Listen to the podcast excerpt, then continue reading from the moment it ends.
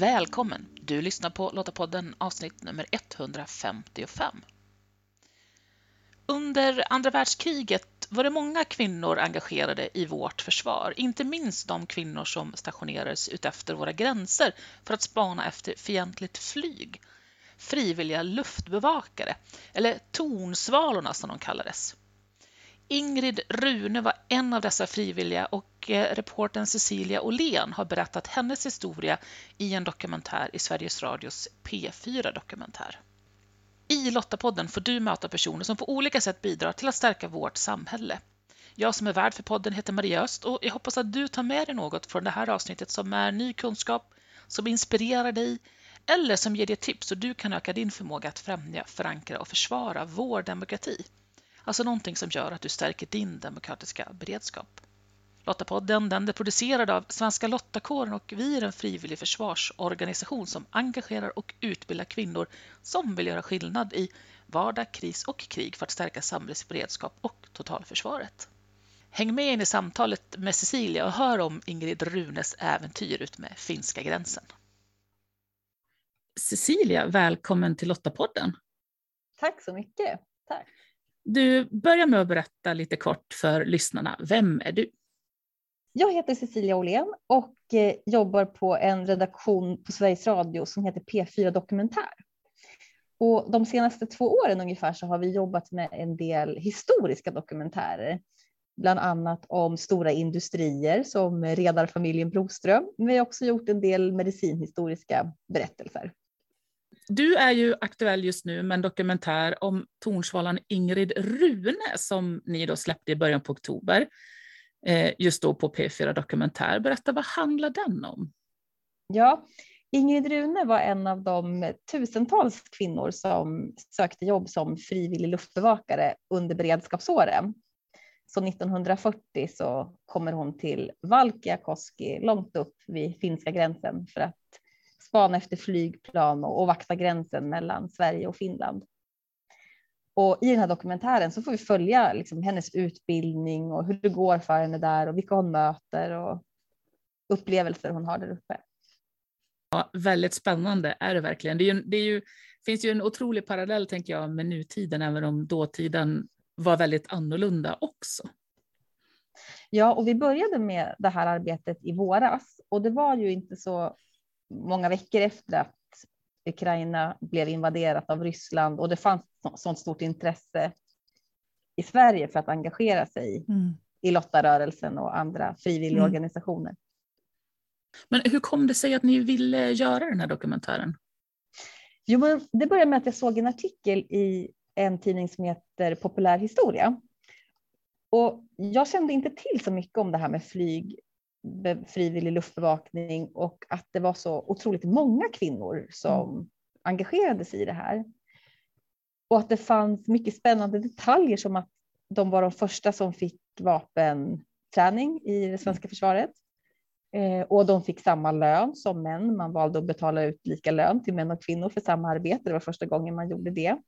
Så jag tyckte att det här var jättespännande. Men för att vi skulle kunna berätta om det i en dokumentärform så behövde vi ju en människa, ett personligt levnadsöde. Och eftersom det här började ju då 1940 så jag tänkte det är inte möjligt att vi kommer hitta någon nu levande som kommer att kunna berätta om det här uppdraget. Eh, så då var det lite arbete med att få fram Ingrid, men det, efter ett tag så löste det sig ju. Och, och som jag förstår det så tror jag det är hennes son ni har pratat med bland annat. Ja, precis.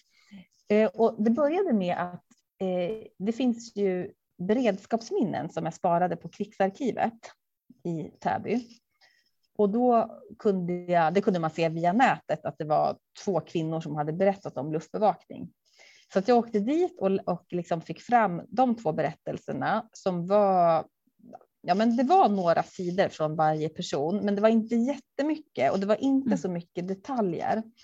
Så jag tänkte det här räcker inte riktigt. Men Ingrid hade också ganska många, men kanske 10-12 foton som var väldigt fina. Det var både på henne och hennes kamrater och en hund. De hade alltid en bevakningshund med sig också. Mm. Eh, men sen Ingrid Rune är ett ganska ovanligt namn så att det gick ju liksom att söka fram hennes son då. Och så. Hon hade flera barn men bara en son som var i livet då. Och då sa han att jag tror att hon kanske har lämnat material till Norrbottens museum också. Mm. Och det hade hon ju. Och det var mycket, det var över 200 sidor eh, som var ett eh, bokmanus som hon hade filat på som pensionär. Aha. Ja, och det byggde på hennes dagboksanteckningar och brev och ja, mm. det hon hade skrivit under de här åren. Mm. hon skriver väldigt bra, så det var liksom ett lättläst material och man blev liksom fångad av hennes mm. historia.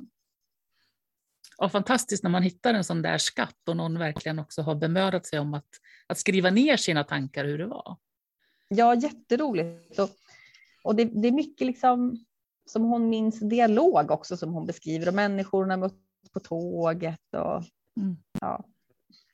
Men du, eh, Ingrid är ju väldigt ung när hon börjar sin tjänstgöring. Vad är det som gör att hon väljer att engagera sig och åka? Hon är, hon är absolut ung. Hon har precis gått ut. Hon har gått på en flickskola i Stockholm på Kungsholmen som hon, och liksom gått ut där i juni då. Eh, och där är det en lärare som uppmanar sina elever att eh, söka till frivillig luftbevakning. Det var en stor annonskampanj där i maj 1940 om att, att kvinnor skulle söka de här uppdragen. Då. Mm. Eh, och hennes son säger att det är förmodligen är det äventyr som lockar. Och det kan man också tänka när man läser det hon skriver, att hon är väldigt, hon tar risker.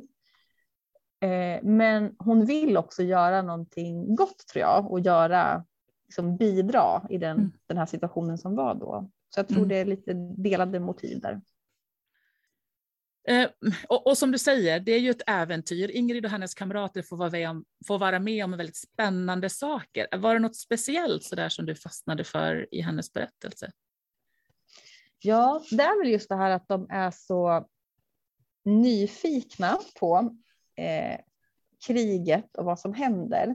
Att de vågar göra saker som man kan tycka idag, så här, men herregud, är det möjligt? Att de till exempel så tar de sig över eh, till Finland eh, i eh, juni 1941 då det var liksom en ja, tysk mobilisering där. För de vill se tyska trupptransporter och se vad som händer. Så de smyger runt där som att de vore spioner ungefär och, och får gömma sig i diken och, och sen till slut så blir de upptäckta av finsk militär då och de skickar tillbaka dem till Sverige. Eh, så att hon vågade ju mycket sådana där, eh, ja, gav sig iväg på sådana här äventyr och utflykter. Men sen är det också som jag tyckte var ganska speciellt det att när den här tyska Engelbrektsdivisionen ska åka genom Sverige eh, till Norge så är det Ingrid är en av de grupper då, eller hennes bevakningsgrupp som får vakta vid järnvägen. Och det kan, tyckte jag i alla fall var lite speciellt att man, man tycker att de här 20-åriga Stockholmstjejerna. Mm. Att det är ett uppdrag för dem. Eh, och jag tänker när man lyssnar på hennes berättelse så är det ju väldigt, eh, det blir ju väldigt personligt i som du säger, de upplevelser hon har, men också när hon eh, då faktiskt kliver in på ett av de här tågen för att hon är lite fundersam på vilka, vad är det för någonting i tågen egentligen? Precis. Det kanske är den liksom starkaste biten i den här berättelsen att det kommer också tåg i motsatt riktning på nätterna som eh, stannar till eh, vid, jag tror det heter Avafors där hon är då. Eh, de stannar till på natten och eh, ingen kliver på och ingen går av utan de bara står en stund och så fortsätter de. Och då bestämmer hon sig för att hon ska gå in och titta i, i tåg och se vad, vad det är som tyskarna transporterar tillbaka. Mm. Och det hon möter då, det är ju unga soldater som, har, som är alltså svårt skadade soldater. Mm. Jag tänker att där fick hon väl en annan bild av, av kriget och, och vad det kunde innebära. Ja, men just den delen tycker jag är väldigt stark utifrån att det verkligen blir tydligt att det är människor på bägge sidorna. Att även om vi står på olika sidor i konflikten så är vi ändå människor allihopa. Och vi, ja, ja, det var starkt ja, man kan tycka att hon är så mogen i det här ögonblicket också, liksom att hon hon vill ju säga någonting som ändå att det ska vara någon mening med att hon har klivit på tåget där. Mm. Så hon säger ju att förlora inte modet och ni överlevde, det är det viktigaste. Och, mm. och, så. och det var ju inte så många som överlevde. Väldigt många av de här tyska soldaterna dog ju mm. som åkte genom Sverige. Ja, en spännande historia och, och som du sa så Eh, var ju det här en möjlighet för kvinnor och, och, just eh, att man valde då att ge lika lön till exempel och, och, att de här kvinnorna fick vapenträning, vilket inte alls, eller vilket är väldigt unikt för eh, kvinnor i andra länder fick inte det, så att vi var väldigt unika på det sättet. Men vad tror du att den, att den, här, eller den här tjänsten betydde för kvinnor efter kriget? Ja, jag tycker det är så roligt att eh, Ingrid diskuterar faktiskt det med ett par som heter Erik och Frida som hon möter på tåget upp till Boden, den första etappen när hon ska upp på sin placering. Eh, då skriver den här Frida till henne att hon tycker att Ingrid och hennes kamrater har bidragit till att, att kvinnor ska kunna jobba på samma villkor som män i militären. Och nu, nu, tog det ju ganska många år får man säga innan det blev så att man kunde utbilda sig till yrkesofficer till exempel. Och så. Men eh, samtidigt så hade de ju, de klarade av det här uppdraget väldigt, väldigt bra. Eh, och en forskare som heter Fia Sundevall som jag intervjuade i, i dokumentären, hon skriver också att alla liksom, dokument som hon har gått igenom tyder på att man var väldigt nöjd med, mm. med luftbevakarna. Det fungerade väldigt bra. Och jag tror mm. att Ingrid själv, hon hade velat fortsätta mm. i militären och hon gjorde ju det som civilanställd eller vad man mm. säger. Men Ja, men alltså, jättespännande och jag hoppas verkligen att de lyssnarna inte har eh, lyssnat på dokumentären redan, att de tar sig tiden att göra det. Eh, jag är lite nyfiken på också, vad, vad håller du på med för spännande och vad kommer härnäst? Ja, nu är det faktiskt en helt annan sak kan man säga. Det är en kärlekssaga.